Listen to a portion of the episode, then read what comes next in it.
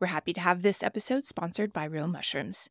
You probably already know about some of the great benefits of adding mushrooms to your diet, like better sleep, greater mental clarity, and a stronger immune system, but not all mushroom products are equal. Real Mushrooms is the real deal. Many mushroom companies harvest the mushroom and the grain it's growing on. Real Mushrooms products contain no grains or starch fillers. They're organic, cultivated naturally, and third party verified for beta glucans, the compound that makes them so valuable as a supplement. They even have a science and medical team of doctors who ensure that real mushrooms meets the highest standards. What I personally love is how informative their website is. Have questions about what mushroom is right for you?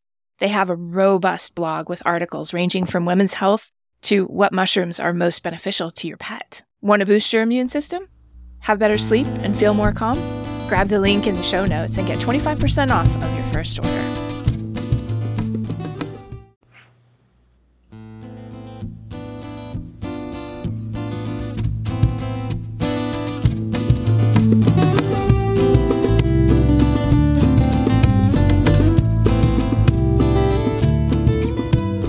Curiously enough, acupuncture is not just sticking needles into people. It's part of a coherent and observation based medicine that experienced practitioners of the art have handed down over the centuries.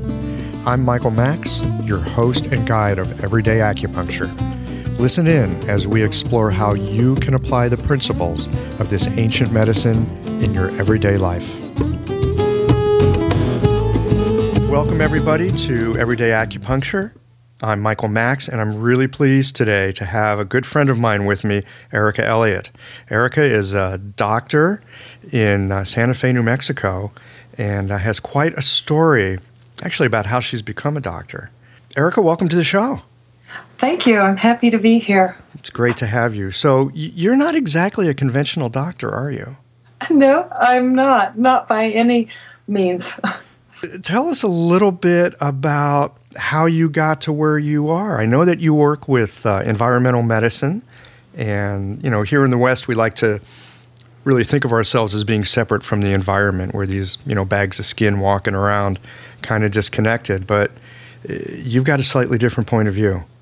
I, I really do. Actually, I started out as a conventional doctor. I went to medical school and did the full rigorous training. And because I'm an athlete, there's a competitive streak in me, always wanting to excel. And so I excelled so well in medical training in the conventional mode that I, uh, you might say, I lost my way and ended up practicing in a way that was not in alignment with who I am, who, what my spirit is, and my soul's longing.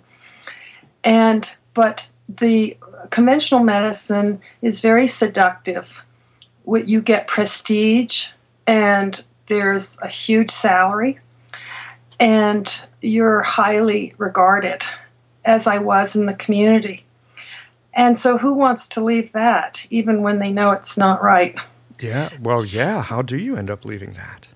I ended up being kicked off the path by a very horrible illness that nobody had any understanding of.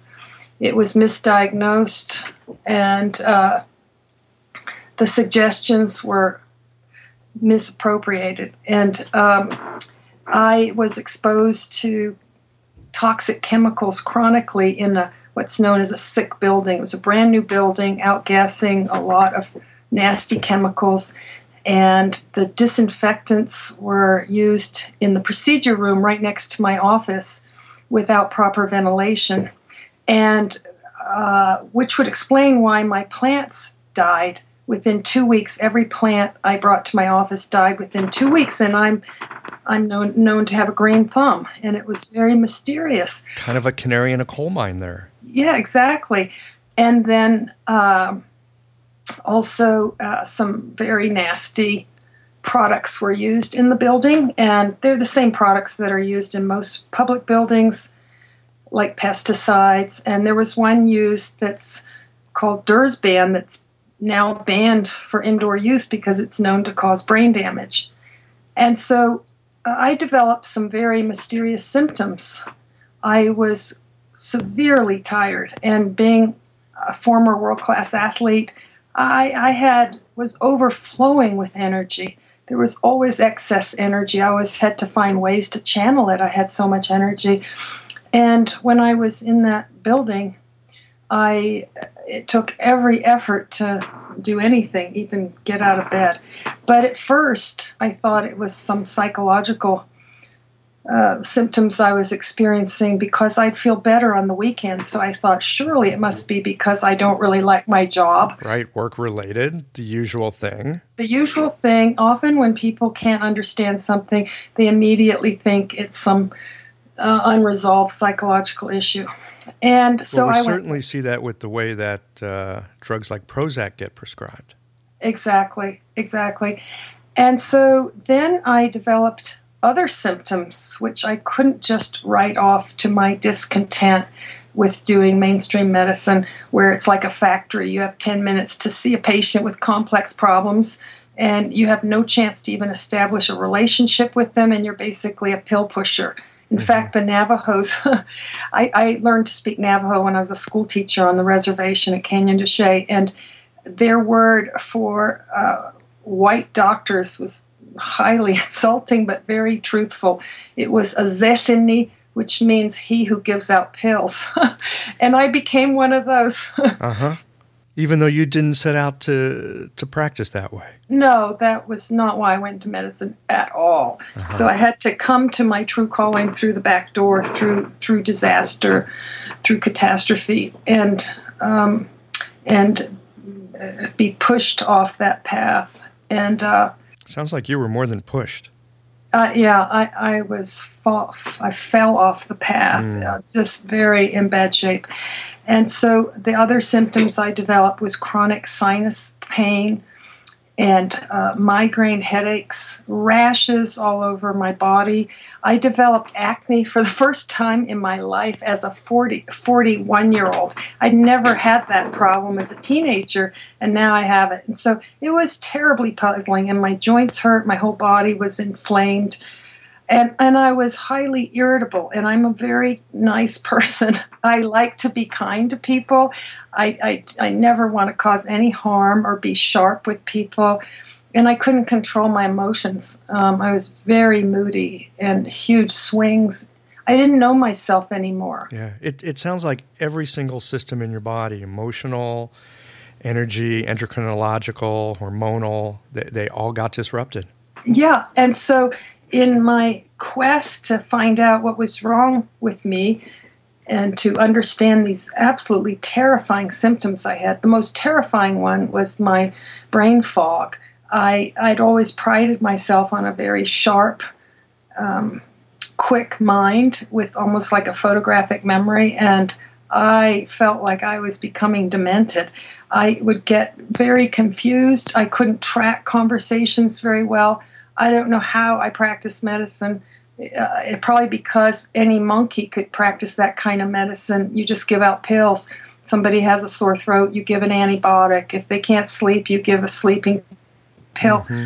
If if they're upset, you give Prozac. It's it's really an idiot could practice that kind of medicine. So I was able to stay practicing because it required nothing much of my brain. And um, uh, anyway, so I went to different specialists trying to figure it out, and they all were stumped. And but they all ended up saying, "Try an antidepressant." Uh, you know, I see I see this a lot in my practice because I too see people they come in with something weird. I mean, why else do they come to an acupuncturist? They've yeah. they're kind of at the end of their rope, and generally speaking, one of the things they're coming in when I look at that list of what they're taking, it's there's an antidepressant or some sort of mood med yeah. Um, and that's generally the last one they've been prescribed. Yeah. It's in your head. Here, this maybe you'll just calm down with this. That's the default diagnosis when a doctor doctors can't stand to say I don't know. It's it's very it's anathema to a doctor. And so they that's the default to say it's a psychological problem when they don't know. I mean, I, I have much more respect for doctors who say I don't know mm. and make something up. Well, you know, it's really a powerful place to begin from not knowing. Yes. I mean, to actually sit in, huh, what is this? Yes, because then you're open like a real scientist uh, to um, really observing the data and uh, being open to all sorts of possibilities and not going right away to to the uh, psychological mm. cop out mode. And so, anyway, so I I was so desperate. I took the Prozac, and what happened was I continued to go down the tubes, but I wasn't quite as worried about it. and uh. So, and so I, it gave me a little distance on this disaster. Uh, but it, it, was still I was still getting worse and worse. I started stumbling and uh, and and so I, I, knew that bumping into things and tripping over my own feet and having a slight tremor had nothing to do with depression. And so finally, I I just threw the the Prozac out because I realized it, it, it was not in any way helping me except making me a little more detached. And finally, um, it was a patient who sort of saved my life. Hmm. Uh, it was a new patient, a very kind man, and he was on disability.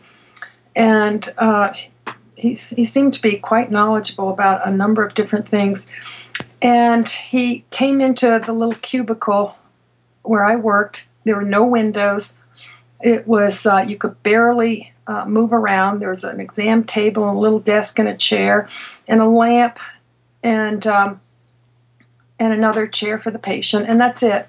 Very cramped, stuffy. So if somebody came in with I was doomed. Um, mm. Or fabric softener in their clothes, or Tide or cheer. That meant it went straight to my brain, scrambled my brain, and then it was like they were speaking a foreign language. I could understand each word, but I could I, I had difficulty stringing the words together. It's amazing you were still operating at all. that that's the athlete in me that I keep going even though I'm half dead. and so and so I was also keep going because well, you'll find out when I tell you what happened with this young man who came in. So he was he was giving me his history and I was trying to write down what I could get of it in my chart and he suddenly stopped talking and he leaned over towards me, looked me right in the eyes, and said, to my horror, Dr. Elliott, what's wrong? Are you all right? And oh, it was so disarming that all that pent up fear came flooding out, and I put my hand, my head on my arms, and started to sob and sob and sob. And I said, I think I'm dying and he came over close to me. He put his arm around me and he said, Dr. Elliott, tell me how you feel. And then through sobs and gasps for air and uh, blowing my nose, I was able to tell some of my symptoms. And he said, Dr. Elliott, you have sick building syndrome. and I, I said, What? Wow. How did he know? I said, How do you know that? And he said, Because I feel terrible every time I walk in this building. My sinuses hurt, my eyes burn, my throat burns, and I can't wait to get out. And I said, Oh my God. And he said, I'm going to come back I'm going to make an appointment in two weeks and come back and check on you. And I'm going to bring you a book to read about this problem called Tired or Toxic by Sherry Rogers. She's an environmental physician. And I said, no, no, you, you don't understand. I, I, I can't, I can't read. I can read, but I have no idea what I read. I, I can read a chapter, put it down, and if you say what what did you learn, I I I, I can't say because my I have no short term memory. And he said it doesn't matter. I'm going to give you this book, and you put it beside your bed, and just know that somebody understands you. In the meantime, you have to think about leaving this job. And I said, No, I can't because I'm supporting my baby and I'm a single mom. And and I, I, I have to pay the mortgage and I have to put food on the table and who, who, and he said you have to find work somewhere else. I said who would want me? I'm so damaged. And he uh. said, "Do you want to just die here?" I said no. And he said, "Then I'm I'm gonna I'm gonna really pressure you to quit." No, no. And he said, "Even if I have to tell your supervisor," And I said, "No, don't do that." Don't do that. You were in quite a bind there, huh? yeah it's like the alcoholic when there's an intervention and they you know you you confront them and say you have to stop and um and and they protest and i i was desperate because i saw it in black and white if i wasn't there then i'd I'd be homeless on the streets mm. because I was so damaged. My brain was so damaged. My whole body was so damaged. Yeah. Well, this I, is the one last place you were able to uh, make a living. Yeah, and so eventually it got so bad that um, I, I really had to quit. And so I thought this was it for me. I'll probably have to, you know, turn my son over to his absent dad, and um, I'll probably just be um, a homeless person or something.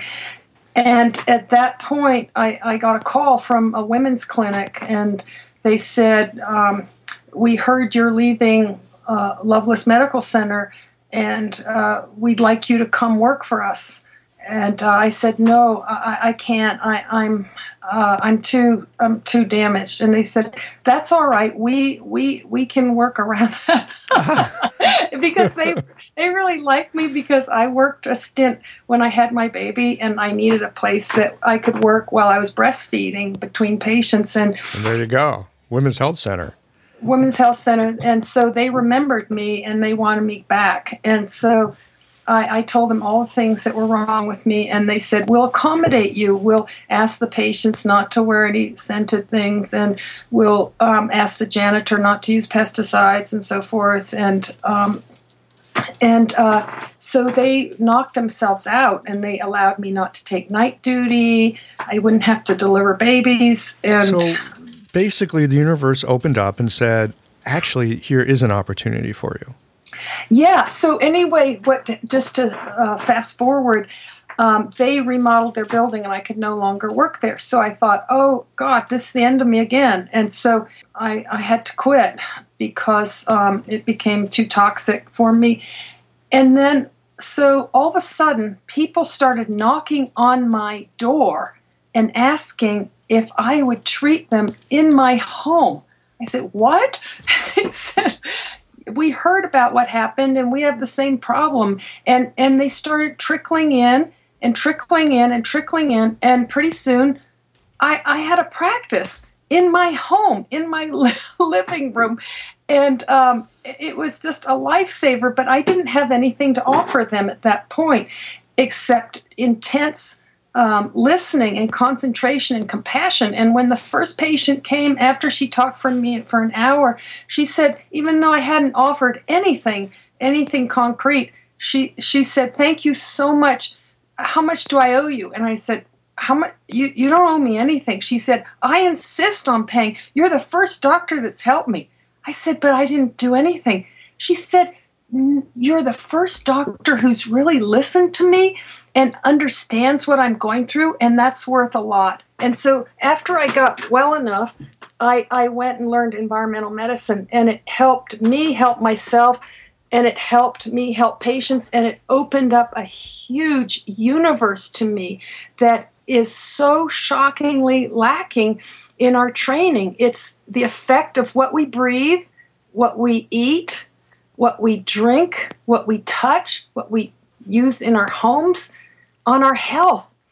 It, it, it, was amazing what I learned and how much now I could help people in a really meaningful way and not give out pills. It, it was totally life changing for me, and it was it was really what I was meant to be doing. I wasn't meant to be a pill pusher. That's meaningless. That gives no satisfaction. You, I'm about relationship. That, that has nothing to do with relationship. It's mechanical. It's like a factory. And this was so rewarding. So I had to practice outside of the system, not take insurance because they have a stranglehold on how medicine is practiced. Mm-hmm. So I had to. So unfortunately, there was no room for the kind of medicine you were practicing. wasn't even recognized. Something like let, let me guess, not evidence based. No, that's not the problem. The problem is you take too much. Yes, that's part of the problem. They don't recognize that um, uh, the the envir- the role of the environment. That that is a problem. And but the bigger problem is you're reimbursed by insurance for like 15 minutes and 20 minutes, half an hour. I, I, sometimes need an hour and a half with patients to do anything totally meaningful because I don't practice cookie cutter medicine. It's customized. It has to be because we're all genetically different and we've had different experiences in our life that make us different physiologically. And, and so, um, so uh, if I spend an hour and a half, I would be reimbursed maybe for a half an hour or something. And they'd review my charts to see why I was even needing that much time. And, and so it's really, doctors um, do not have the power and the autonomy that uh, the public thinks. Those were the old days. It's, it's highly regulated by corporations now, and I wanted nothing to do with that. I wanted to practice a me- kind of medicine that is moral and meaningful and um, and that I can feel good about and is really actually helpful to the patients and not just covering up their symptoms. And so that's how I came on my real path in life is through disaster. Let's hear it for disaster, huh? well, I'm, I'm, I'm, I'm really, uh, I'm, I'm deeply touched by this and struck by it. I, I reflect back on my own life at what at one time felt like horrible missteps or incredible bad strokes of luck. And they've landed me in the most incredible place. I, have had people ask me, how did, how did you get to Chinese medicine? How did you start doing this? And and I'm not kidding when I tell people bad luck that led me to it, that led me through it, led me to it, and led me through it. So, you know, I needed uh, something big to get my attention, to get me off the golden path that was so destructive to my soul. Yeah. And, you know, I, I, there's a Zen expression that I heard one time that made an impact on me. There's three kinds of horses there's a kind of horse the rider just has to whisper, turn right, and the horse will turn right. And the second kind, you have to pull on the reins to go to the right and, and, and kick a little bit. And the third horse, you have to give him the big stick. I think I'm the third horse. You're the big stick horse. yeah, I need the big, big stick.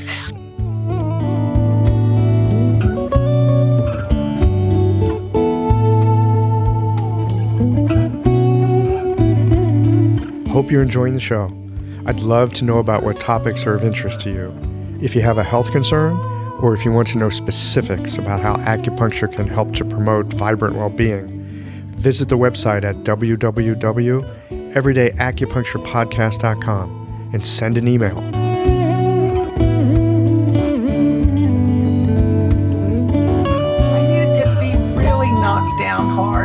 Because being an athlete, I would have just hung in there and hung in there and hung in there because that's the way I climb.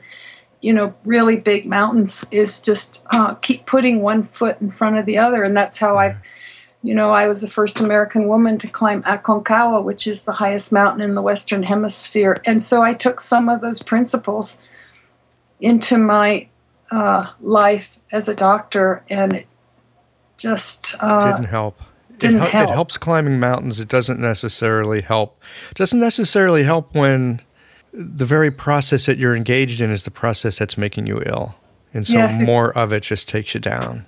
Exactly. Yeah. Exactly. Uh, Eric, I'm curious how how prevalent is environmentally induced illness? Is I'm I'm not even, I'm not even sure that's the right question, but I'll I'll I'll toss it out that way. How prevalent is the environment influencing our health. Um, everyone's influenced by it. Even your dog and cat are influenced by it. Dogs are and cats are getting more tumors than we've ever seen in history. And pr- probably it might be related to uh, many things, but I've often wondered about walking on grass that's been herbicided with Roundup and so forth. So we're all affected. Now, um, we have different tipping points based on our genetic makeup, based on our uh, life history, and so forth.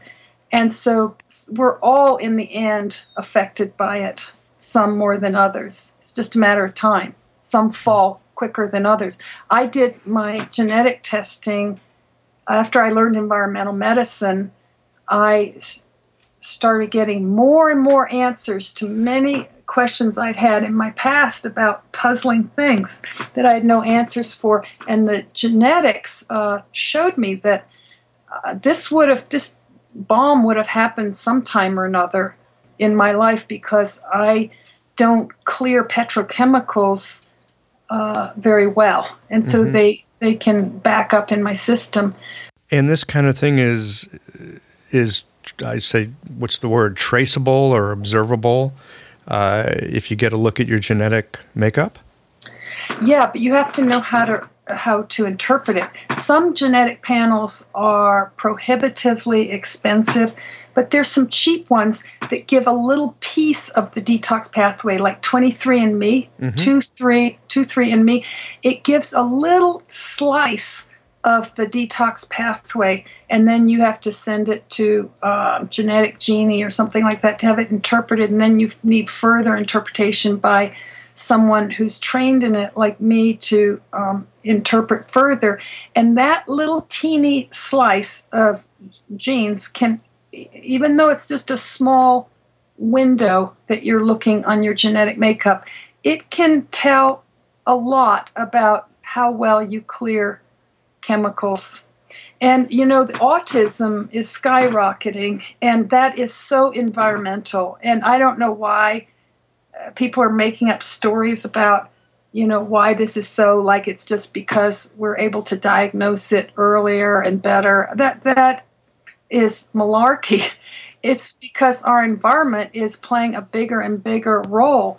And when a woman is pregnant, the toxic load gets passed to her baby in utero.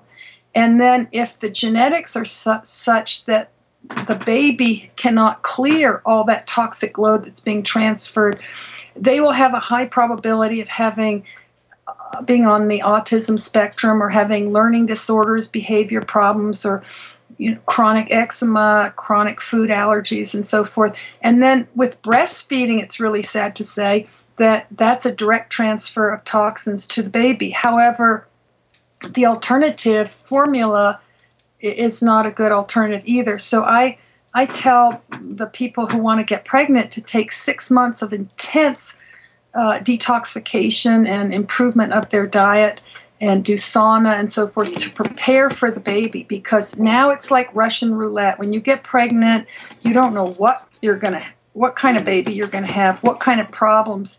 It's not like in the old days, you know, babies who had real serious problems were a very small percent. You just assume you're going to have a healthy baby. You can't make that assumption anymore. You you, you can't make that assumption, sadly.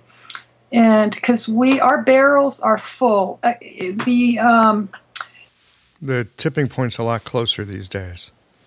Oh yeah, and many people have way long ago tipped. Yeah. How like, how would people recognize that they're getting close to that tipping point or already over that edge? Well, if they have, um, th- there there are certain signs like if you have chronic let's say chronic sinusitis over and over again. Holy, uh, that's like 80% of the population in St. Louis, Missouri. Yeah, that that is um, usually you you've got bigger problems than just that, and that's just the one that manifests it and gets your attention. But that could be chronic uh, fungus in your sinuses. The Mayo Clinic did biopsies in 1999 of people on their way to surgery who had one sinus infection after the other, and they did this experiment, the biopsies, because they their intention was to find out why these antibiotics weren't working. They thought they were going to figure out which is the right antibiotic. Mm-hmm. But what they found out totally was unexpected and blew their minds. They discovered that 85% of those biopsies were positive for fungus that was growing in the sinus. And so this is not what they expected. And that meant that these antibiotics were actually digging a deeper and deeper pit for these people because antibiotics initially make you feel better. So you say, See, I knew I had a bacteria in there. I feel so much better. And they don't realize that antibiotics have a very, very powerful anti inflammatory effect, almost like steroids. So you huh, immediately. I didn't realize that about antibiotics. Yeah, I, I had to learn that myself. I didn't we never learned that in school and it's never written about it's through observation I, i've seen people take antibiotics for uh, for something that was totally not bacterial and feel amazingly better. And then after about two weeks off the antibiotics of course the symptoms came back in, in greater intensity than even before. And so that's what's going on with the sinus stuff is um, that the p- people feel better. And then after a couple weeks after finishing the antibiotics and the antibiotics meantime have wrecked their beneficial bacteria in their gut making them even more vulnerable to illness and viruses and so forth. And so after a couple weeks the sinus problem comes back. But the mayo clinic took the experiment one step further the, uh, the study. They studied how long it would take to get rid of the fungus in the sinuses and um, with n- nasal antifungal spray. It took eight months because that's how socked in it was in the sinuses. Eight months of doing nasal spray twice a day, antifungal nasal spray. And probably it wouldn't have taken so long if people had gone on an anti yeast, antifungal diet. Most American diets really promote disease. And the food industry has so messed up our food and um, so it takes a big effort in our times to eat right and to eat in a way that promotes our health and not make us more vulnerable to disease. Mm-hmm. Could you give a couple of basic suggestions on ways of eating that that would help us to regain that vitality and, and Okay, I'll give you a few suggestions. And these are just a few because really this is a whole huge talk on itself how how to eat for improving one's health. First of all, if you're a meat eater, it would be switching to 100% grass-fed meat. And uh, you have to really uh, investigate if it's really 100%, because often it's misleading. Oh, it's very misleading. They they often say things like, uh, "Oh, it's grass-fed, grain finished." Yeah, and you don't want that. No. Then, when the cows are fed grains, they're just as unhealthy as we are. And um, so you want 100% grass fed, grass finished. So you have to really be a, a smart consumer. And that's one way you can do it improve your health. Number two, eat a heavy vegetable diet. Make vegetable the main thing on your plate and everything else like a condiment, like the meat like a condiment and so forth. And um, next is getting rid of sugar and using stevia to sweeten sugar and things that turn to sugar quickly, like mill grains. Mill grains mean grains that have been sent to a factory and turned into something like couscous, tabbouleh, oatmeal, bread, pasta, crackers, cookies, box cereals, chips, tortillas. Those turn to sugar instantly, and that's why we love it. It mixes with the saliva in our mouth, and it's sugar. And those things really uh, are not our friends. It's not in our best interest to eat refined foods like that that are processed and so forth. It's in our best interest to eat primitively uh, grains that have not been to a factory, foods that have not been to a factory, uh, with, of course, with exception like olive oil has to go to a factory and so forth. Mm-hmm. But but the less tampered with the food the better. And and GMO food really needs to be avoided. And GMO food is in everything unless it says for corn and soy, unless it actually says organic corn, organic soy. It's so hard to avoid these days. It's so hard, but it's worth trying because what happens if you, you knew what happened, you'd really be motivated to avoid it. Is um, the, the let's take corn. So the corn DNA has been modified in the corn so that it produces a pesticide called Bacillus thuringiensis. So when the insect eats the corn, it drops dead because it affects the nervous system of the insect. So the corn's actually producing its own pesticide. Yes, that's right. And and then when you eat the corn that's been genetically modified, some of your bacteria, good or bad bacteria, just your bacteria in your gut, take up that modified DNA into their own system. So your own bacteria become little pesticide producing factories. And that will co- totally mess up your gut and lead to leaky gut, swollen gut, gas, bloating, food allergies galore that you never had before.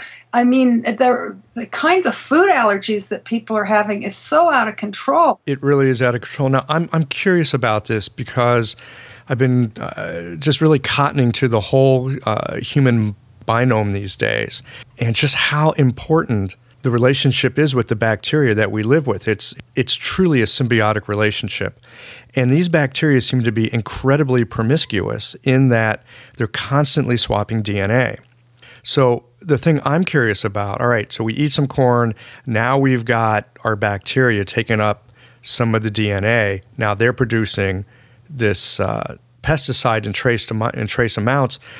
Is there any way to undo this damage? I don't know. Nobody knows that yet. Nobody knows that. So I, I have to hold out hope for my patients. So I do a lot of um, damage control with my patients who, especially new patients who haven't been following kind of healthy practices. And so we're doing damage control. And so I proceed as though they can improve that. And and uh, we we get pretty good results. I mean they as the gut starts to heal we see their allergies become less intense. They're they're sick less often. They feel better. Their mood is better. Their energy is better. But we have to really work hard at building up the beneficial bacteria. People have this uh, magical thinking. Like they can do all these bad things, like and uh, take antibiotics and so forth, and then simply take some probiotics for a few weeks, and everything will be fine. Picture this: picture like in Vietnam War when a village was bombed.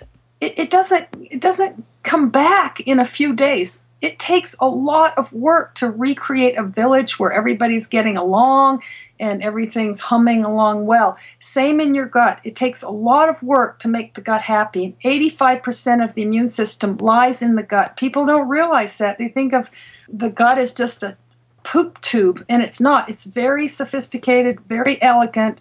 It has feelings. They call it the second brain because it's full of nerve tissue. Right, and full of serotonin. Yeah, and you can't think a single thought that doesn't register in your gut. And so uh, we do violence to the gut all the time. We do thoughtless, horrible things to the gut by eating horrible food, taking a lot of drugs that harm the gut, and being thoughtless and um, thinking terrifying thoughts that terrify the gut. The gut's like a two year old, it gets traumatized by some of the thoughts we think. and so it, it, it takes a lot of care and consciousness and tender loving kindness to get the gut back on track. And you know things like eating unprocessed food. So because if you eat food that turns to sugar quickly, the simple carbs, the sugars, the alcohol, then that feeds the fungus and fungus can absolutely make your life miserable. So this is part of the the issue with sugar. It's not just all the, the issues with insulin and insulin resistance and all these things. It's actually delightful fuel to the fungus, which is a real mischief maker. That's what they love. And I, I read an article totally fascinating that uh, stunned me uh, about 20 years ago when I was learning environmental medicine about how these organisms it's almost like they have consciousness and they secrete things to influence how you feel and how you think. It's unbelievable. And the thing that I will never forget is what I read about what yeast does when when they start to die, they're not getting enough food, not getting enough bread and pasta and alcohol and stuff that they love and desserts, then when they die, they secrete a chemical that goes to your brain and makes you wildly out of control for sugar, like crave it like an addict.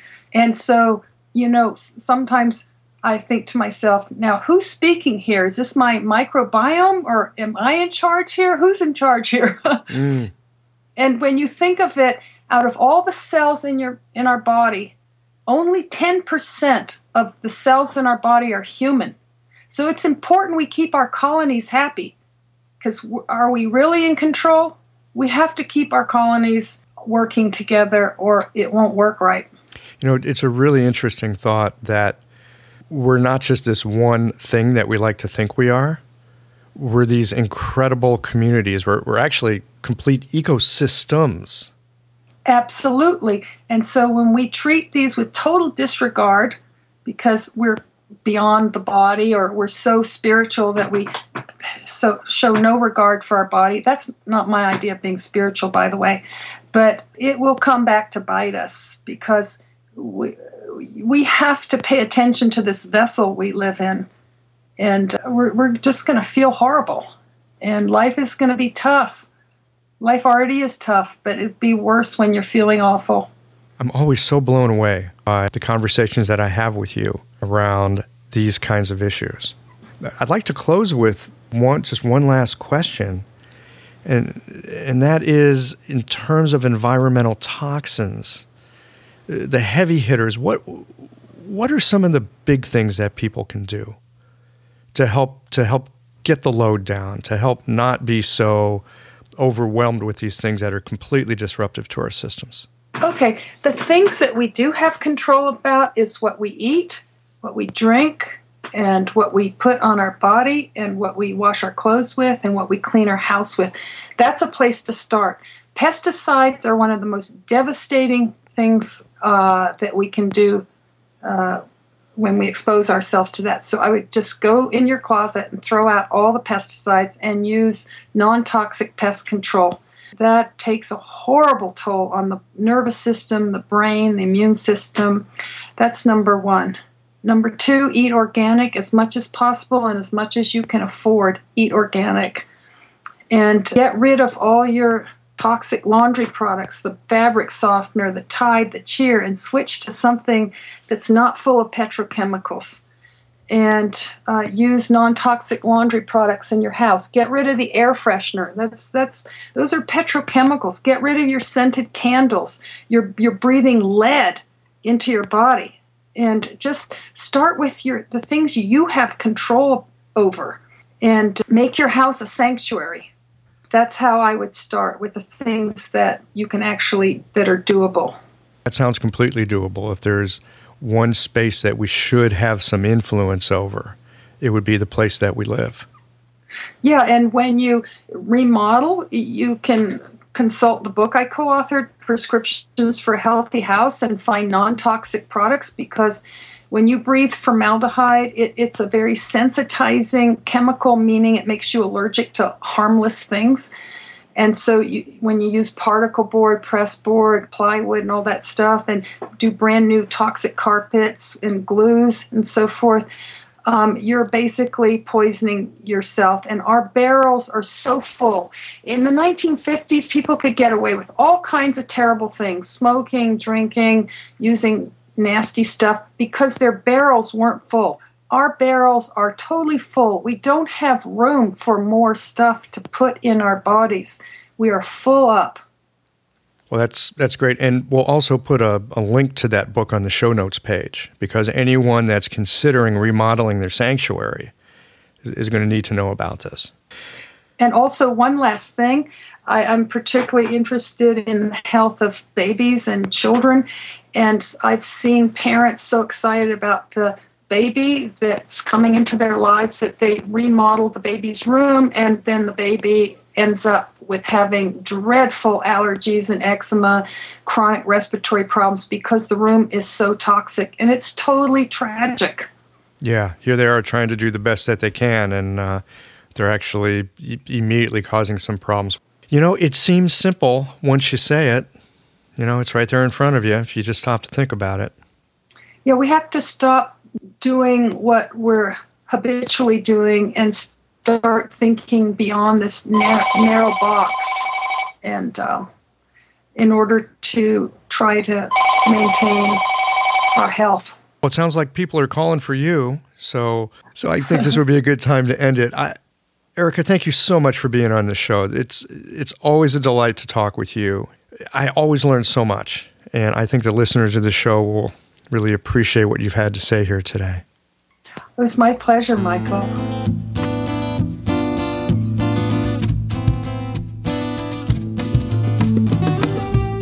I hope you enjoyed this episode of Everyday Acupuncture. If so, please take a moment, click on the iTunes review button, and leave a review of the show. And be sure to tune in again next week.